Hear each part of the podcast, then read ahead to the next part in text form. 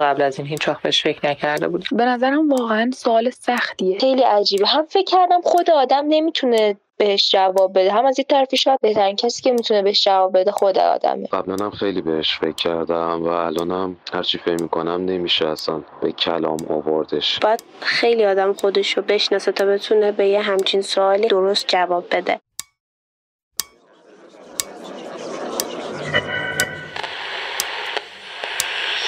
گفت رادیو.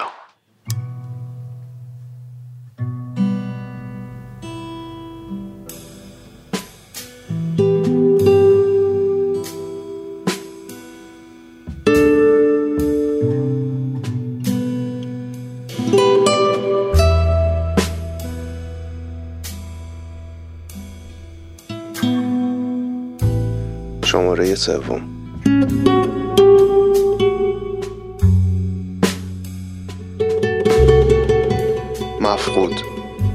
وضعیت نامشخص چیزی که هست اما نیست.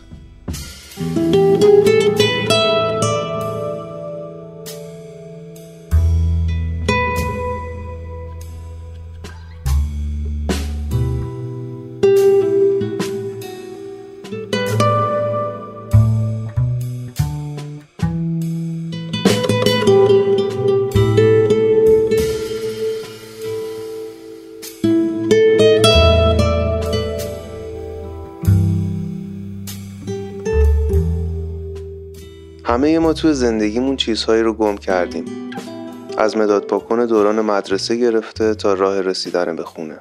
گم کردن یعنی پیدا نکردن چیزی خارج از ما. درست مقابل گم شدن که دقیقا راجع به خود ماست. گم شدن با نابودی تفاوت بزرگی داره. نابودی یعنی چیزی بوده که دیگه نیست. اما در گم شدن اون چیز هنوز هم وجود داره. فقط نمی‌تونیم پیداش کنیم یا ببینیمش. و دقیقا این وجود داشتن خارج از دسترس ماست که دردناکش می‌کنه.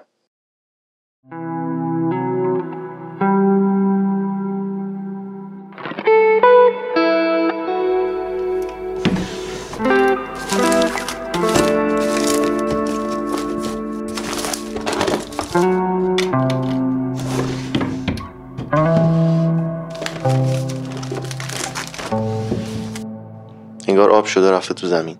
همه جا رو گشتم. زیر میز توی کابینت ها توی کشو جیب لباسام زیر تخت پشت کمد زیر مبل توی کیفم. هر جای تو این خونه بوده رو گشتم. واقعا نیست. الان یه هفته است که دارم خونه رو زیر رو می‌کنم. حتی تو جاکفشی و کمد بالای روشویی و کابینت زیر ظرفشویی رو هم گشتم. با اینکه مطمئنم چیزی رو اونجا نمی‌ذارم. میگن وقتی یه چیزی رو گم می‌کنی باید بشینی فکر کنی آخرین بار کی و کجا دیدیش. خب اگه یادم بود آخرین بار که کجا دیدمش که دیگه گمش نمی‌کردم. یه روز اومدم خونه دیدم نیست. گفتم خب فردا پیداش می‌کنم. معمولا هر چی رو گم می‌کنم فردا پیداش می‌کنم. فردا شد پیداش نکردم. پس فردا شد پیداش نکردم. هفت روزه که فردا شده و پیداش نکردم. خب اگه اینجا بود بالاخره باید پیدا می‌شد دیگه. راستش من وسایلمو زیاد گم می‌کنم. چیز عجیبی نیست. ولی بالاخره پیدا میشن. یعنی دیگه عادت کردم. یه روز به ذهنم رسید نکنه تو بقالی سر خیابون جا گذاشتمش. یا مثلا از جیبم یا دستم افتاده و نفهمیدم. بهم گفت دنبال چی میگردی؟ گفتم یه چیزی گم کردم. گفت خب چی؟ گفتم ببینمش می‌فهمم. گفت خب بگو کمکت کنم. گفتم نه خودم پیداش می‌کنم. ولی خب نکردم. دست آخر زنگ زدم به دوستام. به هر کسی که این چند روز دیدمش. الو سلام. مرسی. تو خوبی؟ آقا دست تو جا نمونده؟ چی؟ چی دست تو جا نمونده؟ نمی‌دونم. یادم نمیاد. هر وقت می‌خوام از خونه برم بیرون با خودم اینا رو تکرار می‌کنم. کلید گوشی عینک کیف پول سیگار فندک. برای اینکه جا نذارمشون. ولی اینا همشون سر جاشونن. عینکم به چشمه کیف پولم رو میزه. سیگار و فندکم کنار دستمه. کلید و گوشی هم تو جیبمه. پس چی نیست؟ خب سخت دنبال چیزی بگردی که نمی‌دونی چیه.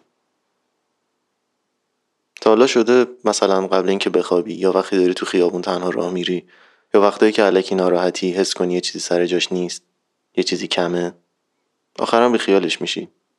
نکنه واقعا یه چیزی نیست ولی چون نمی‌دونی چی نیست فراموشش می‌کنی. انگار منم همین حسو دارم فقط نمی‌تونم فراموشش کنم. برای همینم مجبورم دنبالش بگردم. لابد فکر می‌کنید دیوونه شدم. نه واقعا حالم خوبه. فقط یکم ذهنم درگیره. میگم میشه اون قرصایی که هفته پیش برام نوشتید و دیگه ننویسید؟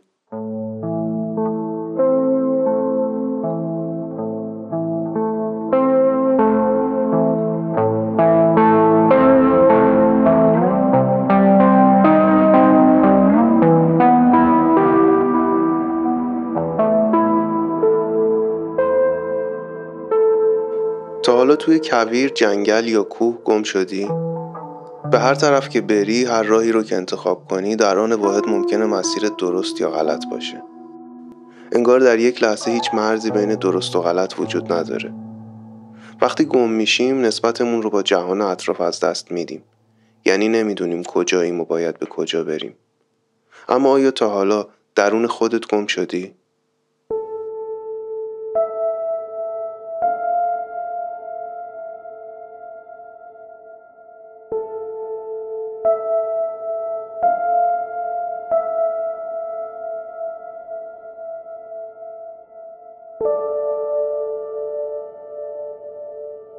دست کرد توی موهاش و یک دسته موی مشکی بلند تابدار یک راست آمد توی دستش.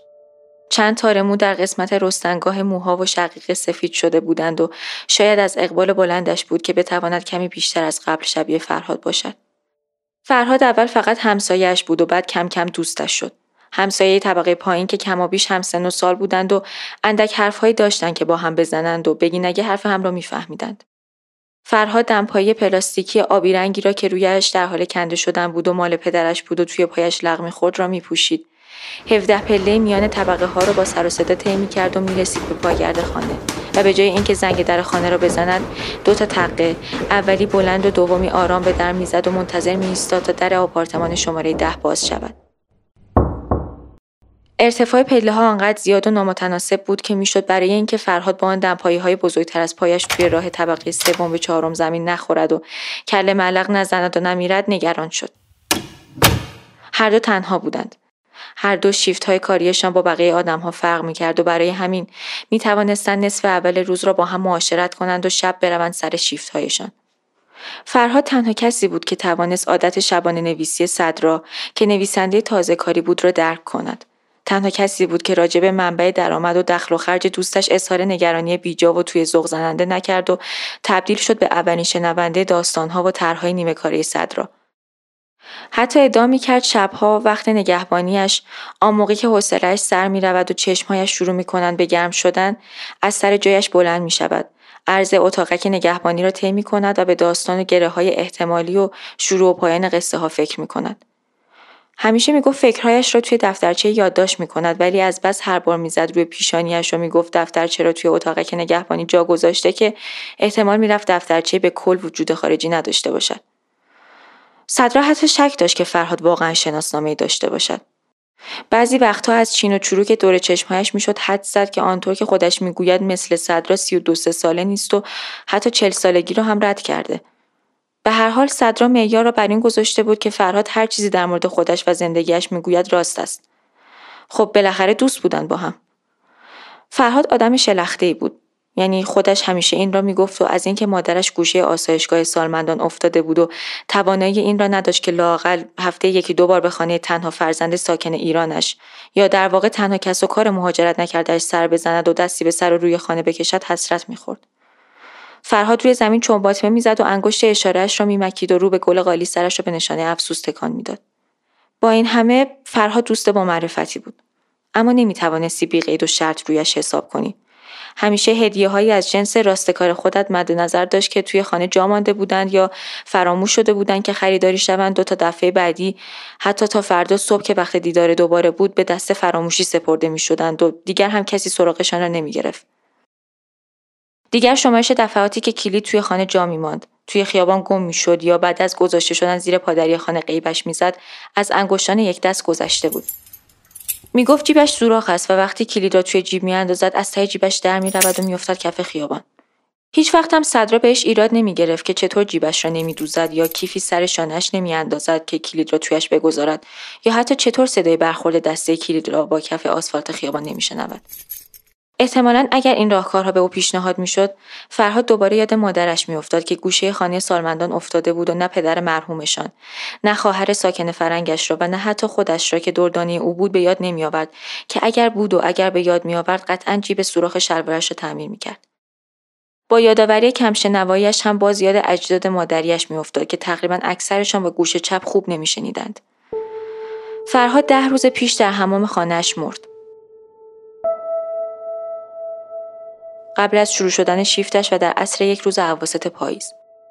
وقتی پیدایش کردن دمپایی پدرش پاش بود و مشخص شد که کف حمام خیس لیز خورده. نتوانسته تعادل خودش را حفظ کند و سرش خورده به گوشه کاسه توالت فرنگی و تمام.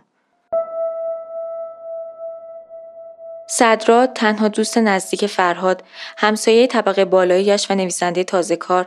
کسی بود که بعد از اینکه یک روز صبح فردای مرگ فرهاد در خانهاش را به رسم همیشگی دیدار یک بار در میانشان کوبیده بود و جوابی نشنیده بود و چون هیچ وقت کلید خانه را حتی خود فرهاد هم درست حسابی در اختیار نداشت و طبعا او هم کلید زاپاسی دستش نبود مجبور شده بود با کمک همسایه ها در را بشکنند و وارد خانه شوند و تن پهن شده فرهاد را کف زمین حمام از پشت شیشه شفاف در ببینند روز بعد خواهر بزرگ فرهاد برای مراسم و انجام کارهای قانونی آمده بود ایران و در دیدار کوتاهی که با مادرشان داشته فهمیده بود که مادر هم وقت زیادی ندارد و به زودی میمیرد. آخرین بار فرهاد کی به مادرش سر زده بود؟ صدرا یادش نمیآمد. خواهر فرهاد می‌گفت مادر چیزهای کمی را به یاد میآورده و خیلی سریع دوباره از یاد میبرده و توی حرفاش سراغ فرهاد را می‌گرفته.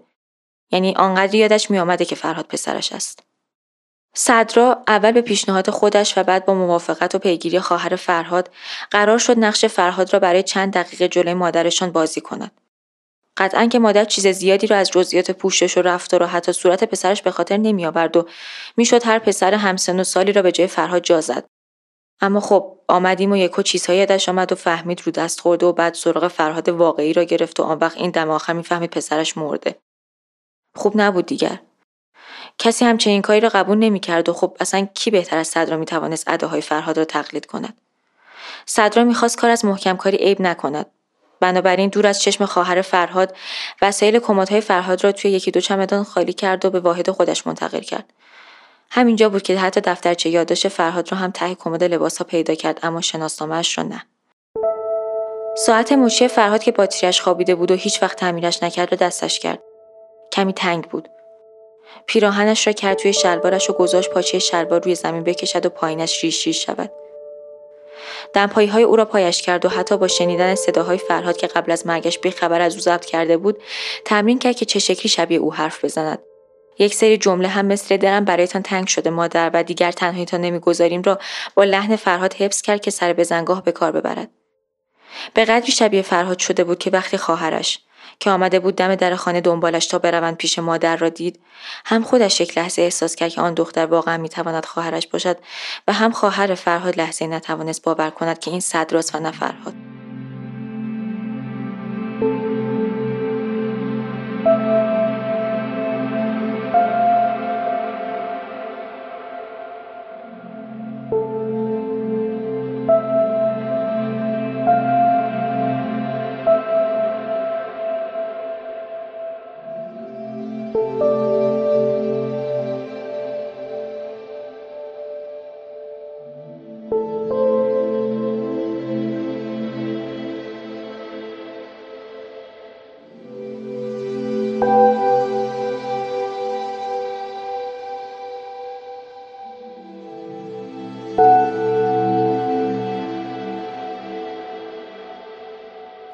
من کی هستم؟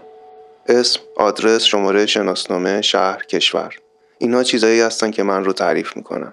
اما بخش فوقالعاده سطحی از من رو. کیستی من با چه چیزی تعریف میشه؟ چه چیزی من رو تبدیل به من می‌کنه؟ کدوم عنصر حس صفت یا حتی شکل ظاهریه که من رو از بقیه متمایز می‌کنه؟ که اگر نباشه من دیگه من نیستم. قطعا یک عنصر صفت یا ویژگی نیست بلکه مجموعی از تمام این هاست مجموعه ای از داشته های فیزیکی و غیر فیزیکی که با خودمون حملشون می‌کنیم تا نشون بدیم واقعا چه کسی هستیم.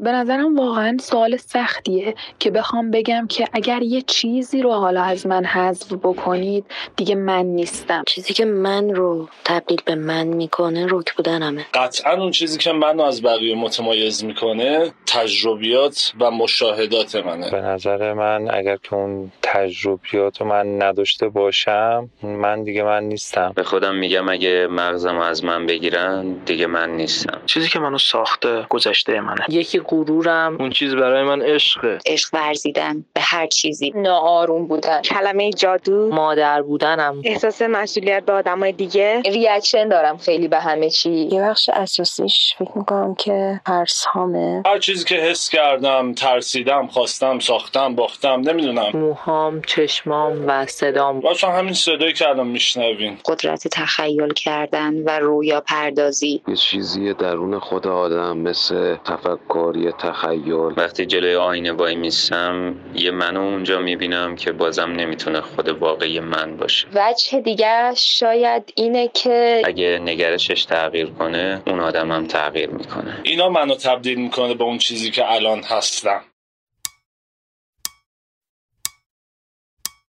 در ادامه مصاحبه اختصاصی گفت رادیو با دکتر ناصر فکوهی انسانشناس نویسنده مترجم و استاد دانشگاه تهران رو میشنوید. نسخه کامل این مصاحبه رو می‌تونید از کانال تلگرام دریافت کنید.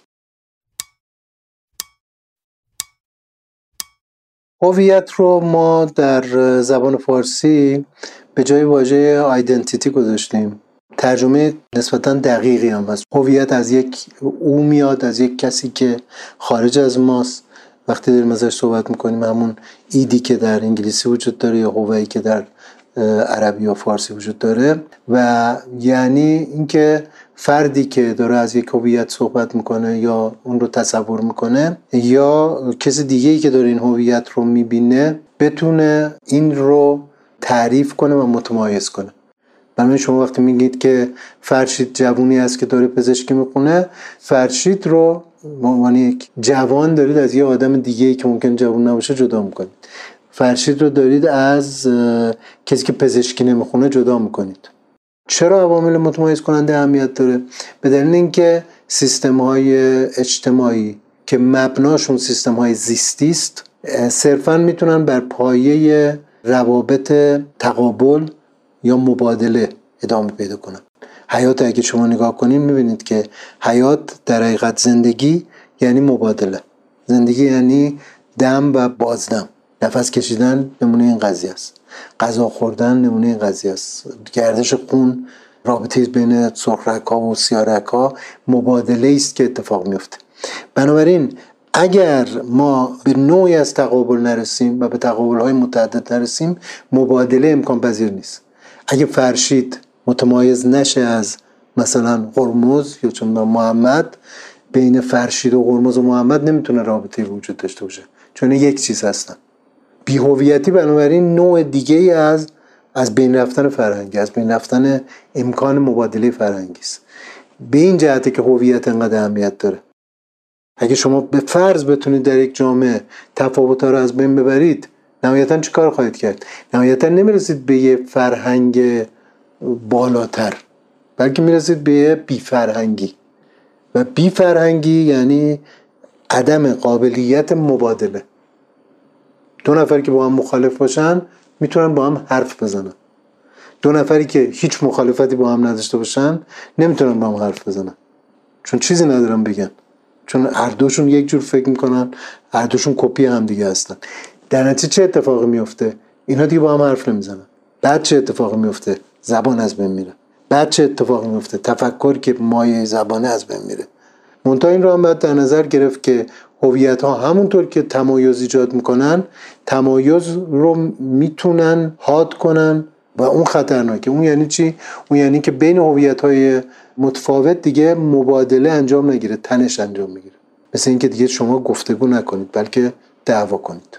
آرزوی همه کسایی که می‌خوان یک سیستم آروم داشته باشن یا توهمشون در اینه که اگر اختلافات هویتی وجود نداشته باشه اینا خیلی سیستم آروم خواهند چون هیچ کس با هیچ کس دعوا نخواهد داشت و همه آروم میشنن سر جاشون. ولی یه توهمه یه توهم کاملا خامه که نه مبنای تاریخی داره نه مبنای نظری داره. جایی ما می‌تونیم از آرامش صحبت کنیم که اتفاقا افراد با هم متفاوت باشن ولی بتونن گفتگو کنن. یعنی سیستم دیالوژیک باشه. سیستم باشه که آدما بتونن با هم تبادل کنن در اینی که با هم متفاوتن. مسئله این نیست که آدما با هم یکسان بشن چون آدما با هم نمی‌تونن یکسان بشن. آدما از لحاظ درونی با هم یکسان نیستن. قابلیتاشون یکی نیست. مسئله اینه که یک آدم بتونه به بیشترین حد از رضایت از زندگیش برسه و بیشترین حد از مفید بودن برای جامعه‌ای که داره توش زندگی می‌کنه و برای جامعه بشری. برای که بفهمیم بحران هویت چی هست و چرا رخ میده باید اول به این نکته توجه کنید که بحران هویت یک امر مدرنه. شما در جامعه باستانی بحران هویت به شکلی که امروز دارین ازش صحبت می‌کنید ندارید.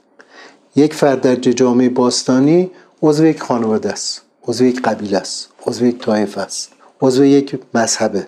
جایگاه شغلیش بر اساس جایگاه شغلی پدرش تعیین میشه یا خانوادهش تعیین میشه. خب مدرنیتی که اتفاق میفته چه اتفاقی میفته هویت های فردی و سوژه تشکیل میشه. یعنی شما به عنوان یک فرد دیگه کاری به این ندارین که لزوما پدرتون چجور فکر می‌کنه. خودتون میگین من اینجوری فکر می‌کنم. سرنوشت زندگی شما جدا میشه از جماعتی که توش بودین خیلی وقت این جماعت ها از بین میره. امروز دیگه اصلا الان در اکثر مثلا فرض کن نقاط کشور ما قوم معنی نداره قبیله معنی نداره طایفه معنی نداره. یه سری جام داره مثلا در غرب کشور در شرق کشور. مثلا الان در تهران کسی از کسی کدوم قومی کدوم طایفه ای معنی نداره اصلا. علائم بیرونش هم از بین رفته مثل وجود اینا توی نام های خانوادگی. خب این هویت ها از بین میره توی سیستم های مدرن.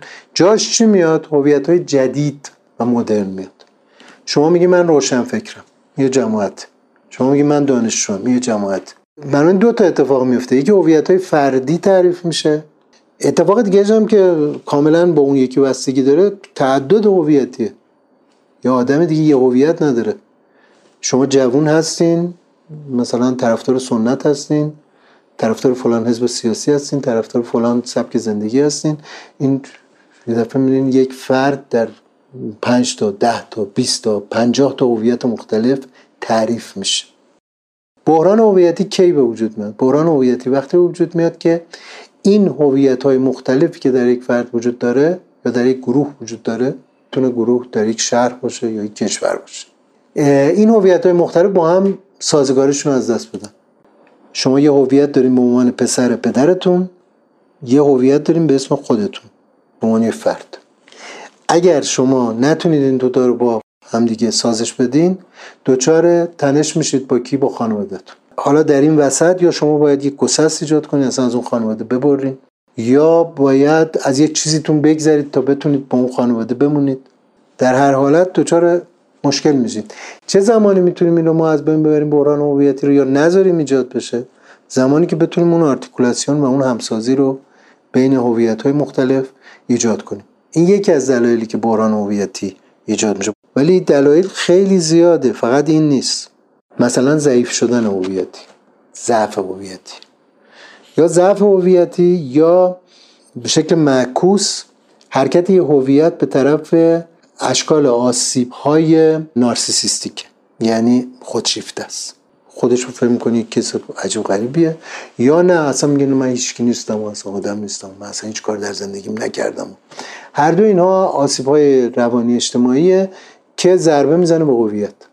هویت وقتی از حالت تعادل خارج بشه مشکلات زیادی ایجاد می‌کنه که به همه اینا ما می‌تونیم بگیم بحران هویتی. بنابراین برای اینکه ما بتونیم یک جامعه رو سالم نگه داریم یکی از راه های مهم مدیریت بحران هویتی. چون اینکه ما بگیم بحران هویتی اصلا به وجود نیاد چنین چیزی امکان پذیر نیست. شما نمی‌تونید 50 تا هویت مختلف داشته باشی بعد بگی که اصلا نمی‌خوام بین اینها هیچ تعارضی اتفاق نمیشه چنین چیزی. شما نمی‌تونی هم عضو باشگاه فوتبال باشی بعد هم یک همسر مهربان باشی بعد مسابقه باشه بعد شب دیر نری خونه یا مسابقه نذاری همسرت ناراحت کنی یا کسی دیگر ناراحت کنی. و به هر حال اینجا تضاد ایجاد میشه بین نقش های مختلف شما. مسئله اساسی اینه که چطور باید این رو مدیریت کرد. بحران های هویتی به نظر من به وجود آمدنشون ناگزیره ولی باید مدیریت بشه.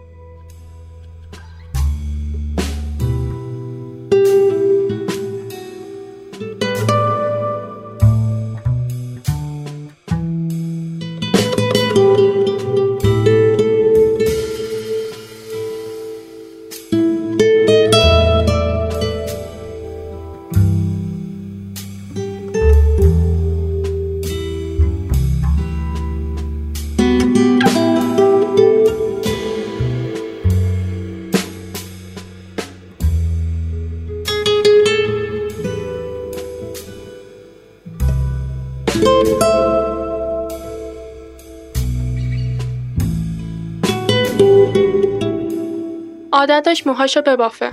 موهای یک دست سفیدش با یه روبان قرمز میبست پشت سرش و از روسری آبی لاجوردیش بیرون مینداخت لبهای کوچکش و ماتیک قرمز می‌زد. رنگ لاکش همیشه با لباساش هماهنگ بود. معمولا دامن با جوراب شلواری نازک میپوشید. غمگین بود و از همیشه تنها تر. دخترش که از ایران رفت تنها شد. ولی فکر کرد اگر بره براش بهتره. صبح یه پیمونه یه نفر چای برای خودش توی قوری ریخت و لنگون لنگون از پلا پایین می‌رفت. تا سر کوچه به همه همسایه‌ها سلام می‌کرد.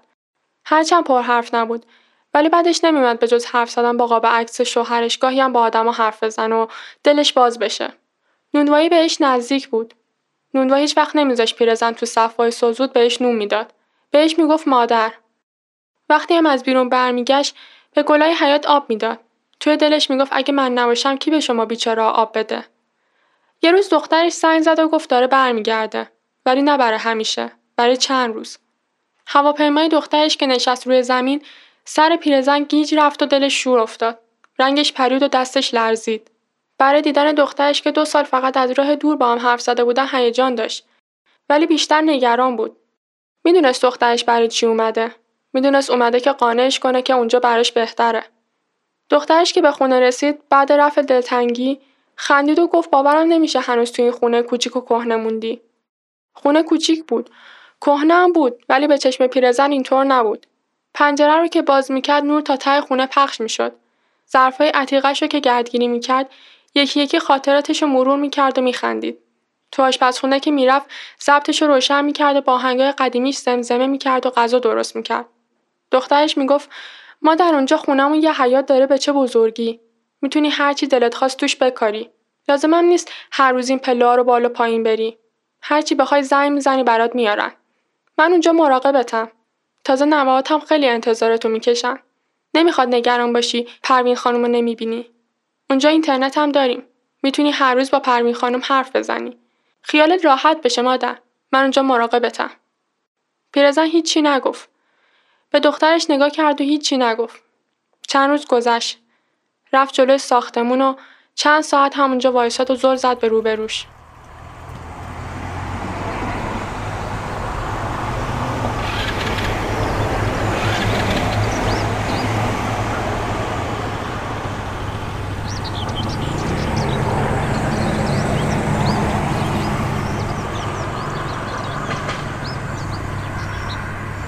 صبح که بیدار شد از آشپزخونه و ضبطش و تمام ظرفهای عتیقش گذشت.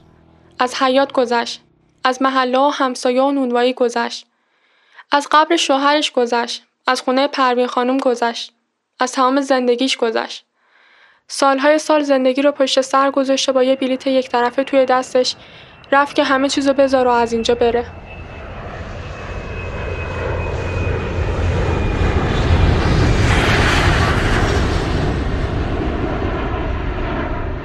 من چند ساعت وایستادم و زل زدم به روبروم و بعد همه چیزو گذاشتم و رفتم. من چند سال پیش قسمتی از خودم رو یه جای تو اون شهر گذاشتم و رفتم. نمی‌دونم کجا جا موندم. فقط می‌دونم یه قسمت بزرگی از من نیست. اندازه هفتاد سال خاطرات و هرچه داشتم و نداشتم. من اینجا هنوز هم تنهام. هنوزم موامو میبافم.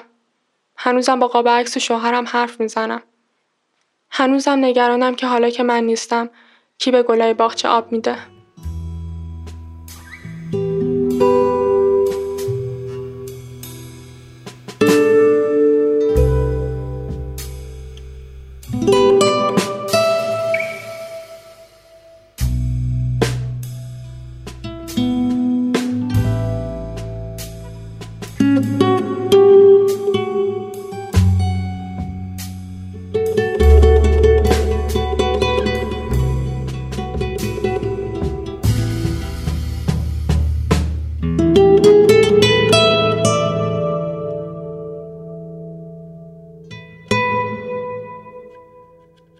چیزهایی که دوستشون داریم به عنوان بخشی از هویتمون نگاه می‌کنیم. در واقع چیزهایی که دوست داریم هویت ما رو می‌سازن و بنابراین ما مالک اونها میشیم و ازشون مراقبت می‌کنیم چرا که اونها ما رو تعریف می‌کنن و نشون میدن ما کی هستیم. اتفاقی که شاید به نوعی در شبکه های اجتماعی هم میافته که با نمایش علایقمون در واقع خود و هویتمون رو به نمایش می‌ذاریم و در انتظاریم که از آدمها تایید بگیریم تا از داشته هامون مطمئن بشیم.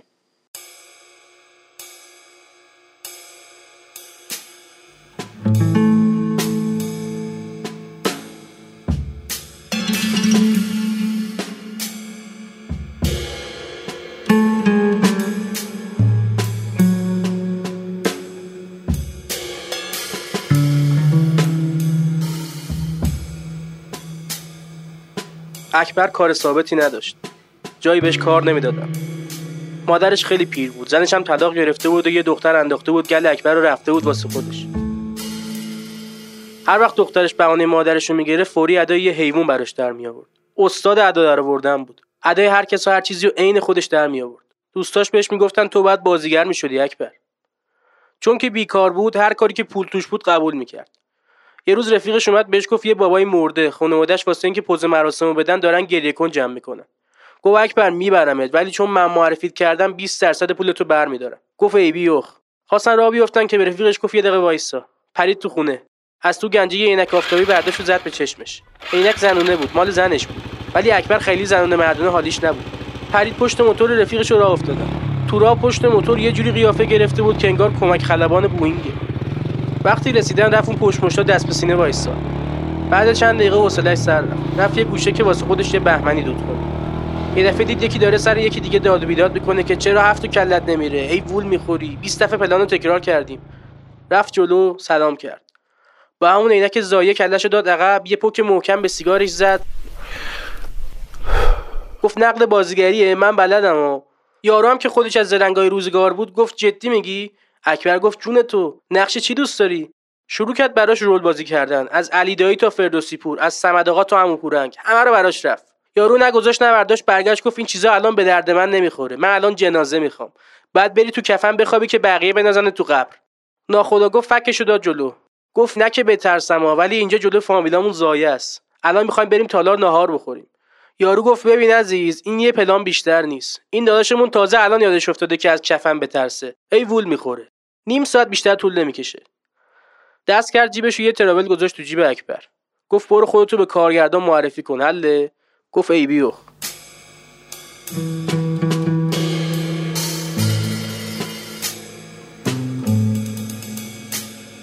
رفتید کارگردان با یه چفیه دور گردنش و یه ریش بلند پشت دوربین نشسته.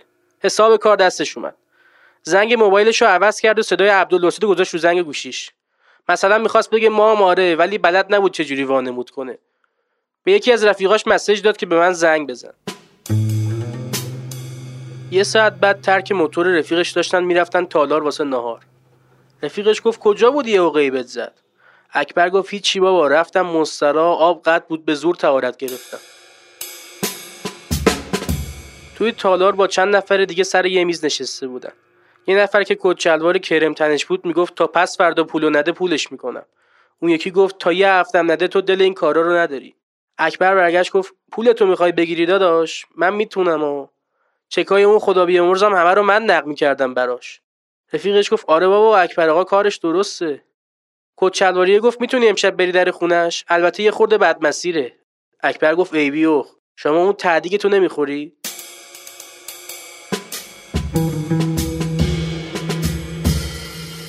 رفیقش تا سر کوچه که تو آدرس بود رسوندش. گفت اکبر می‌خوای بیام؟ اکبر گفت نه برو خونه پیش زنت. رفت در خونه طرف در زد. زنش اومد بیرون. اکبر چکو نشون داد گفت آب جیرامون بنداز که خیلی خسته ایم. زن چادرش کشید جلوتر. گفت به خدا رو به موته نتونسته بره سر کار چند روزه. اکبر نیشش شد. گفت اگه اون رو به موته من امروز مردم و زنده شدم. الان از تو قبل رسیدم اینجا. زن گفت یه دقیقه وایسید.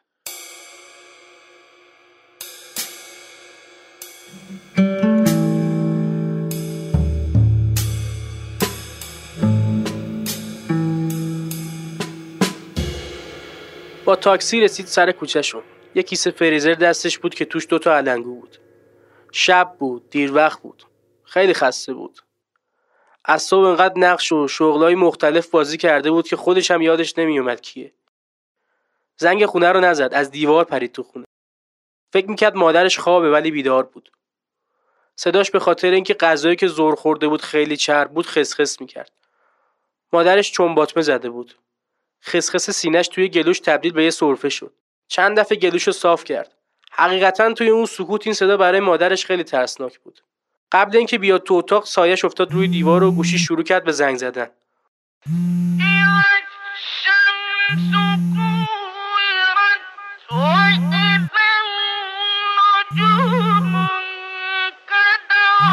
اومد بالا سر مادرش دید چشاش گرد شده و دندوناش به هم قفل شده. ننش فکر کرده بود اسرائیل اومده سراغش و همونجا جا در جا تموم کرده بود.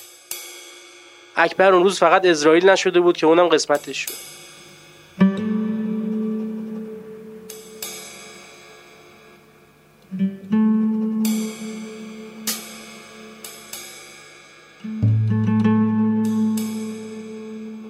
بیست روز بعد مردن مادرش توی اتاق نشسته بود. دو هفته بود که از بیمارستان مرخص شده بود. موقع تشییع جنازه دو بار محکم سرشو کوبیده بود به دیوار پیاده رو تا از گوشاش خون بیاد. از روز بستری شدنش تا اون روز با هیچ کس حرف نزده بود. همسایه ها می‌گفتن زبونش بند اومده. رفیقش می‌گفت به حضرت عباس این ولد چموش هممونو گذاشته سر کار.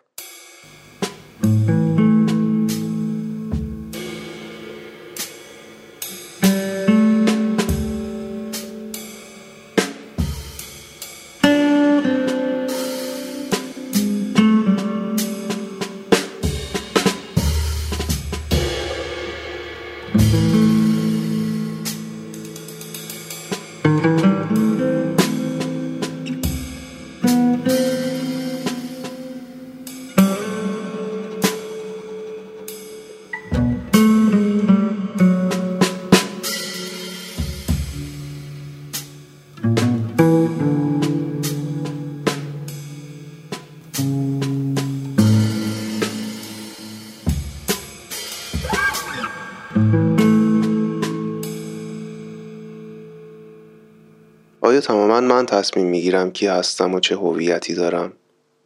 کیستی من تا چه اندازه متأثر از آدمهای اطراف یا به زبان کلیتر جهان خارج از منه؟ داشته های ما الزاما توسط ما کسب نشدن بلکه بخش زیادی از اون رو محیط، خانواده و جامعه به ما داده یا تحمیل کرده. شاید در این بین ناگزیر مالک چیزهایی بشیم که دوستشون نداریم که نمی‌خواستیم بخشی از ما بشه و حالا که هست از خودمون نفرت پیدا می‌کنیم. و چون نمی‌تونیم این داشته ها رو از خودمون جدا کنیم پس انکارشون می‌کنیم و خودمون رو جای چیزی جا می‌زنیم که نیستیم. برای فرار از چیزی که هستیم. یا لاقل فکر می‌کنیم هستیم. این تاثیر قدرتمند محیط روی شخصی ترین بخش زندگی ماست. یعنی من. یعنی هویت من.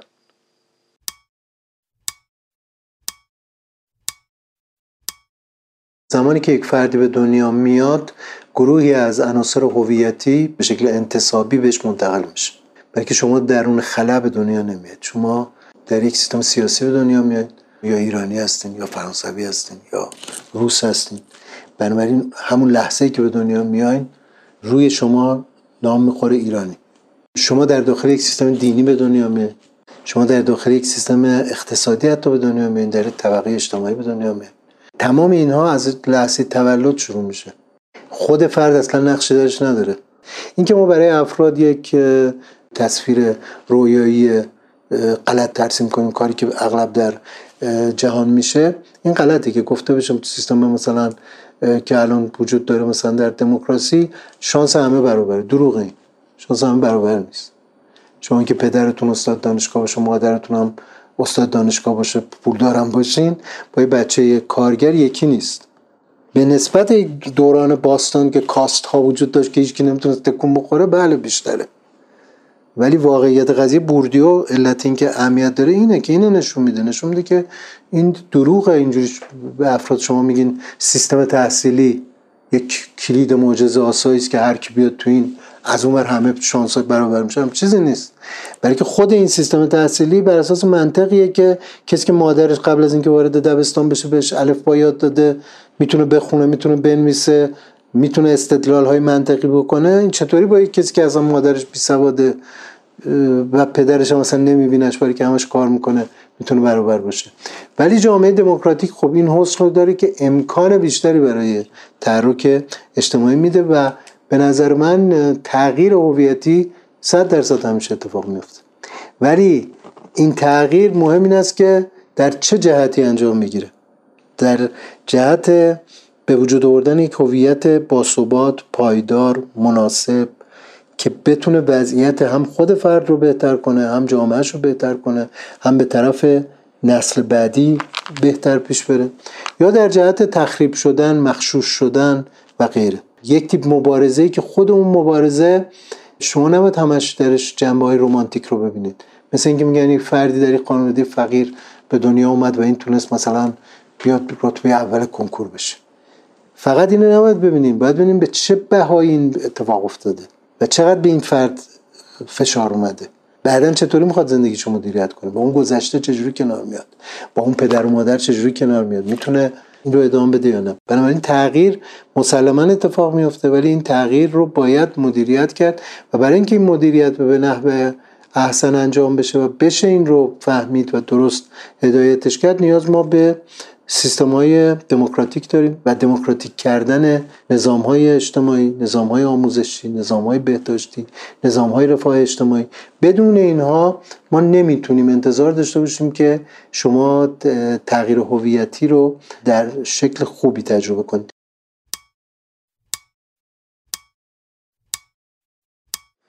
گفت رادیو رو می‌تونید از کانال تلگرام، اپل پادکست، اسپاتیفای، ساوند کلاد و تمام پخش کننده های پادکست بشنوید.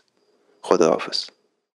به نظر من ما آدما مجموعه یه چیزایی هستیم. یک چیز نیست که منو می‌سازه. شاید بهتر باشه بگم من اجتماع یه چیزایی هم می‌دونی؟ یه چیزایی که اگه خب هر کدومش نباشه من دیگه من نیستم. راستش به نظرم آدمیزاد یه من نیست هزار تا منه خلاصش میشه این که اون چیزی که منو من می‌کنه دلمه.